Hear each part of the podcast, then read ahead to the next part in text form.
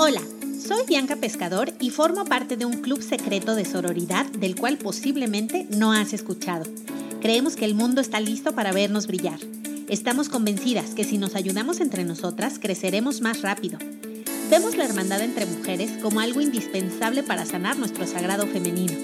Invertimos en nosotras mismas todos los días. Vivimos la vida con valentía, vulnerabilidad y autenticidad. Creemos en el poder de la conexión a nivel emocional, mental y espiritual. Estamos dispuestas a dejar la zona de comodidad para adentrarnos a donde la magia sucede.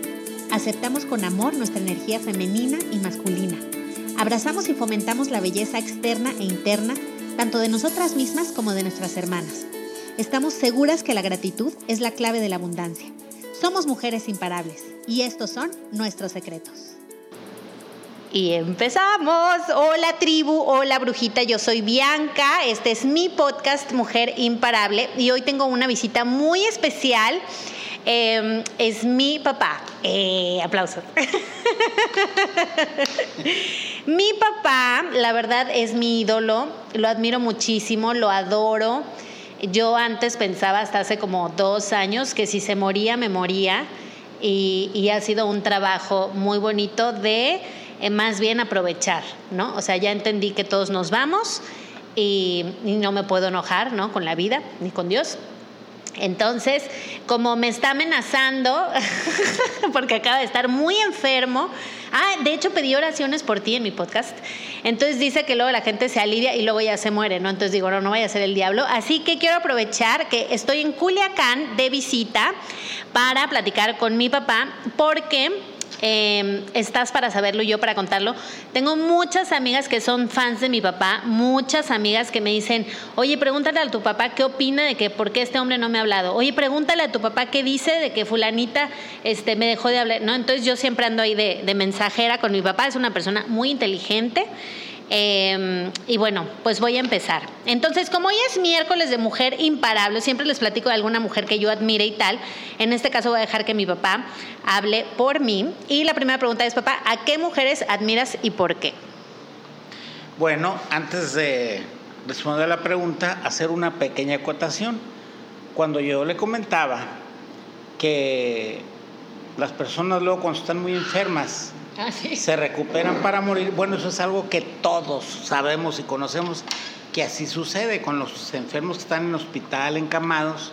Siempre vemos, mayormente, no siempre, siempre las excepciones, que se ponen bien y luego al siguiente día marchan. No es mi caso, debo decirlo. Gracias a Dios yo estoy muy bien. Pero sí le comentaba que por una infección, por una infección, ¿quién lo va a creer? Sí, la verdad, eh, me la di muy cerca, pero eso afortunadamente y gracias a Dios ya quedó bastante atrás. Muy bien, gracias a Dios. Sobre esa, gracias a Dios. Sobre esa base, ya sobre las mujeres que uno admira y por qué. Bueno, yo en realidad, eh, la mujer es un género que la verdad yo admiro de siempre y de toda mi vida me parecen realmente seres excepcionales y muy brillantes. Y en concreto sobre a quienes eh, actualmente me parecen admirables, tendría pues unas centenas si me pongo a pensar en, ello, ¿no? Pero rápidamente se viene a la cabeza eh, tres personas que todo el mundo conocemos. Esta Julianne Moore, eh, Jessica Chastain y Madonna, que me parecen a mí tres mujeres admirables. Yo por lo menos las admiro. Ahora, ¿por qué las admiro? Porque cumplen con un requisito ya muy machista que obviamente está descartado, pero hay que mencionarlo, de que son mujeres muy atractivas. Y antes, bueno, las mujeres a no le encantaban básicamente porque eran muy atractivas. Y ellas me parece que cumplen desde mi punto de vista y perfectamente con esa situación. Me parecen muy bonitas como damas, he ahí el punto machista, eh, que bueno, para mí no lo es, nomás lo menciono como referencia antigua. Y bueno, me parece que son muy bonitas. pero o y son admirables porque si ustedes las han visto y oído o bien seguido en sus sitios que tienen ellas en internet, en Facebook, verán que son mujeres muy participativas, son mujeres que están accionando diario, diario, generalmente en función a los demás, o saber cómo ocasionan algún beneficio a los terceros. No están únicamente que llegaron a una posición en la que se encuentran y gozándola, no, se salen de su confort y van y actúan en favor de los demás. Me parece que son admirables desde ese punto de vista y además se les ve que son muy inteligentes, muy propositivas y son mujeres de decisión. Esa es la situación por lo cual estas tres para mí actualmente tienen para mí el, reconocimiento de admiración y vaya que las admiro. Muy bien, me encanta porque yo también las admiro muchísimo.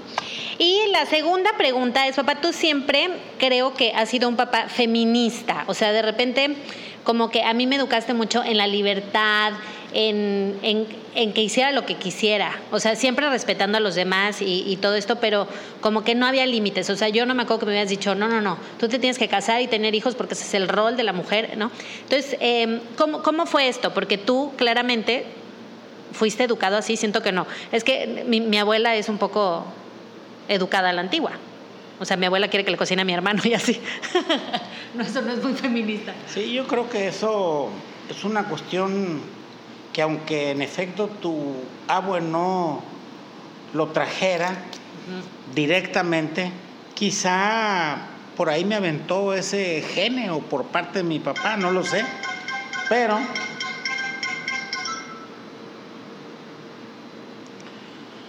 de que la posición en la que yo siempre he creído es de que siempre, pero yo lo recuerdo de toda la vida, siempre desde joven, que la mujer es igual al hombre y tiene los mismos derechos y las mismas obligaciones.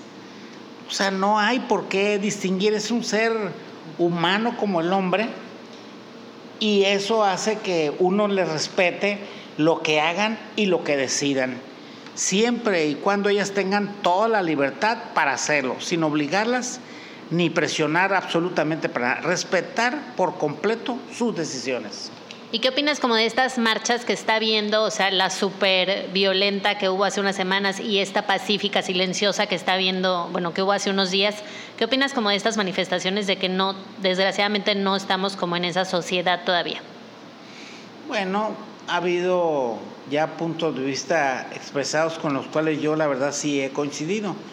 Uno que hubo mucha inconformidad, en, la, en esa yo no coincido, hubo mucha inconformidad por el supuesto vandalismo en el que cayeron las mujeres, por, pues, por estar abogando ellas por sus derechos, porque se les apoye, porque se les cuide. Y claro, lo hicieron de una manera que a quién sorprende si este país está diario con ese tipo de marchas y de actitudes y no de las mujeres, sino de toda la bola de vagos y de irresponsables que andan ahí en la calle y manifestándose muchas veces con apoyo del gobierno. Entonces, yo no digo que haya estado bien esa acción de vandalismo de parte de ellas, pero sí lo entiendo. Es un hartazgo y un enfado de que no se haya puesto todavía por parte de nadie la protección y el cuidado que deben de tener, porque obviamente, aunque uno sea lo feminista y todo lo que uno quiera hacer en favor de ellas, también se requiere que se les apoye.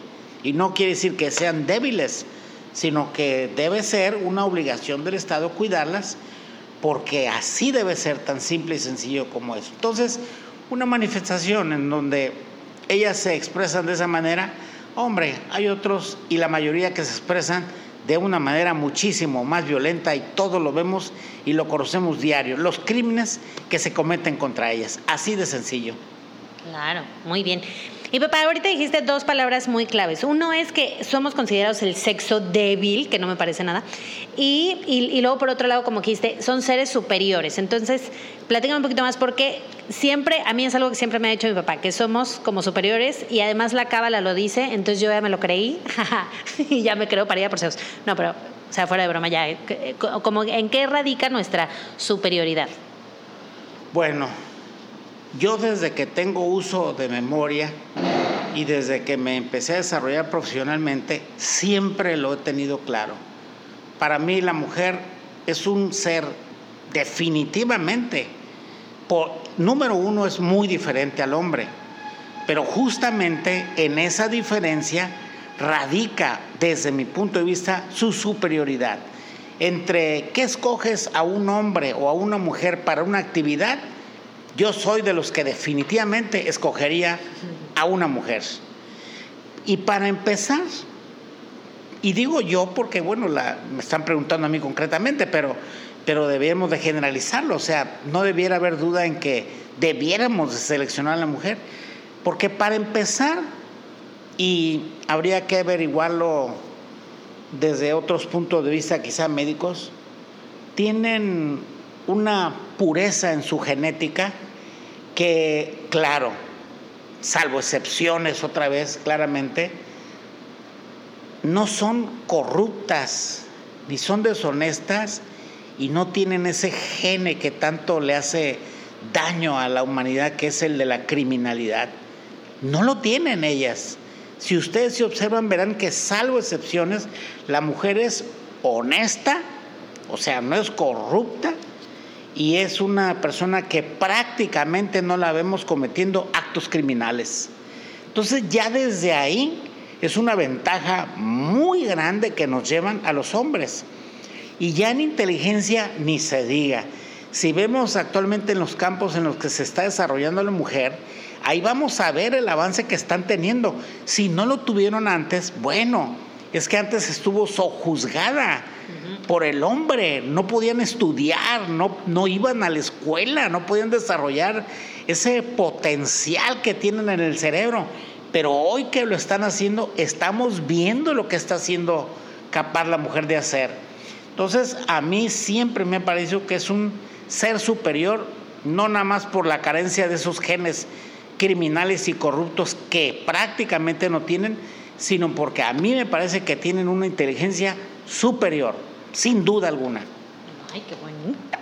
Oye, papá, ¿y por qué crees en todo esto que mencionabas de que ahora ya tenemos la oportunidad de estudiar, de trabajar, de ser CEOs y de todo esto, que chavas como yo eh, no nos hemos casado, ¿no? O sea que digo, yo siento personalmente que estoy bonita, que soy inteligente, que soy buena onda y he tenido muchos novios, pero no me he casado. Yo siento que en el fondo no he querido, pero habemos muchas chavas de repente de cuarenta y tantos, yo todavía no llego ahí, pero ya merito. Em, ¿Qué dirías que es? Es como, porque la, sociedad te lo, te lo, toma como fracaso, ¿no? O sea, ay, pobrecita, no se ha casado. O sea, es como, tienes todo, pero en esa área chin, no te has realizado, ¿no? O los hijos. Entonces, ¿qué nos dirías a todas las que estamos en esta etapa de la vida y que no hemos llegado al altar? Que la verdad es algo por lo cual no deben dedicarle ni, ni dos minutos de preocupación ni de pensamiento. La verdad, no vale la pena. Es, una, es un punto y es un argumento, es una situación que ni vale la pena. Número uno, y esto es muy importante, yo soy muy creyente en Dios, o sea, yo respeto a quienes no lo sean, eh, no me quiero yo meter en ese tema, quiero únicamente yo decir que desde mi punto de vista, bueno, a hacerlo, se les arriman por lo que quieras y mandes, intereses, eh, belleza, lo que quiera. Y claro que se, bueno, pero la mujer con esas características que señalabas, pues no lo hacen. No lo hacen ¿por qué? Bueno, porque su formación, sus principios, su base dice, no, mejor sola que con esto. Y entonces la mujer que con esas características está sola, es porque así quiere estarlo, porque prefiere estar así a tener a una persona a quien para ella no tenga la valoración suficiente que tenga por lo menos la valoración equivalente a la que ella tiene de sí misma. Entonces, ¿qué hacen? Ahí siguen. Lo que pasa es que la, el ambiente, el entorno, les han metido esa idea de que mujer que, que no se casa, que no tiene hijos, eh, le faltó realizarse. No, yo siento que eso es del siglo XX. Honestamente, creo que son criterios del siglo XX. La mujer actualmente puede encontrar su matrimonio con su trabajo, con su desarrollo profesional, en donde tenga ella su desempeño de sus acciones, de sus actividades, ya no digamos complementarnos en favor de alguien. Y bueno, si se trata de compañía, pues claro que pueden tener compañía, pueden tener hijos, si lo que desean en eso, pero ya esa idea del matrimonio y del casamiento y todo eso, francamente, no creo yo, por lo menos yo sí lo veo, que esté siendo compatible con la evolución del pensamiento en el siglo XXI. Yo no lo veo así. Sí, hemos evolucionado en ideas. Y papá, ¿cuáles serían tres tips que le darías a cualquier mujer para ser feliz en esta época en la que yo pienso que deberíamos eh, movernos más basadas en qué me va a dar más felicidad a o versus qué me va a dar más dinero o qué me va a dar más estatus o qué me va a dar más likes en Instagram con esta obsesión de las redes sociales. Entonces, ¿cuáles serían como tres tips que se te ocurren para ser más felices? Pues son orientaciones, digamos, pues muy sencillas, que consisten básicamente en ser uno mismo. Basta con ser uno mismo. No herir y no lastimar y no hacer nada que afecte negativamente a los demás.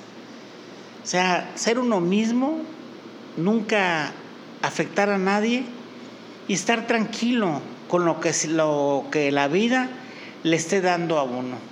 Yo siento que si las personas tenemos en nuestro espacio interno lugar para estos conceptos, puede uno vivir feliz.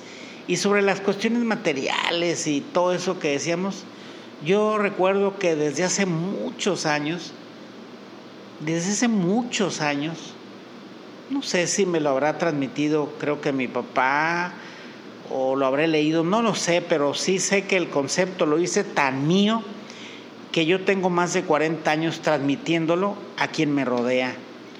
Las personas para ser feliz lo que necesitan es muy poco. Necesitan tener desde un punto de vista material casa propia, no tener deudas y como sea, se vive a gusto. Eso siempre trato yo de transmitirle. Quien tiene casa propia y no tiene deudas, tiene toda la vida para salir adelante. Claro, siempre y cuando y partiendo de que se tiene la salud. Esa es la base, ¿no? Esa es la base, la, la, partiendo de que se tiene la salud.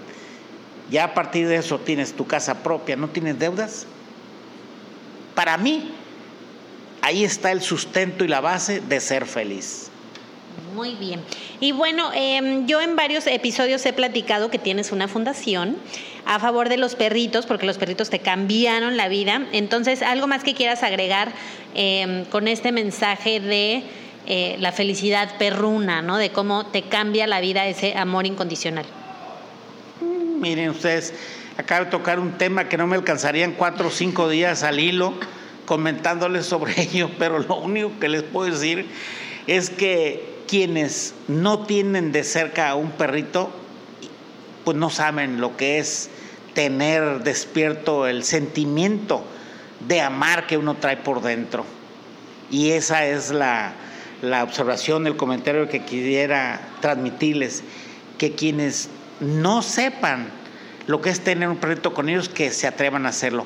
Van a batallar, eso sí, a enseñar al niño, yo sí les digo, los niños del siglo XXI, yo digo ahora que las parejas que se dedican a trabajar y a viajar y a conocer y se van con los años a, haciendo adultos, adultos mayores, pueden tener sus hijos del siglo XXI y con eso van a tener una felicidad completa.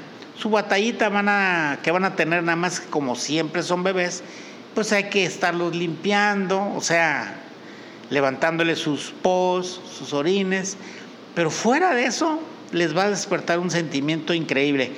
Y la invitación sería a que todo mundo, y por amor de Dios, nos hagamos rescatistas de cuánto perrito veamos en la calle. Yo adoro a todos los animales, a todos del planeta. Vaya una referencia muy personal. Eh, yo antes les tenía terror a las víboras, hoy ya no les tengo terror. Hoy si me sale una y la veo, no voy a quererla matar, voy a quererle dar la vuelta nada más, pero que siga viviendo. O sea, lo comento como referencia de hasta, hasta dónde lo lleva uno el amor por los animales. Y hay muchos sitios preciosos de, de, animales que deben de entrar para que sensibilicen. Agarra uno unos niveles de sensibilidad increíbles y de felicidad también cuando uno ve que los resultados de ayuda en favor de ellos se manifiesta y puede uno constatarlo en su salud de ellos. Pruébenlo y van a tener otro punto ahí muy clave en el desarrollo de su vida. Sí, y de felicidad. Muy bien, pues muchas gracias por escuchar este episodio. Nos quedó de 20 minutos, está muy decente. Mi papá estaba preocupado que durara mucho. Eh, y bueno, pues te mando un beso y nos escuchamos mañana. Bye bye.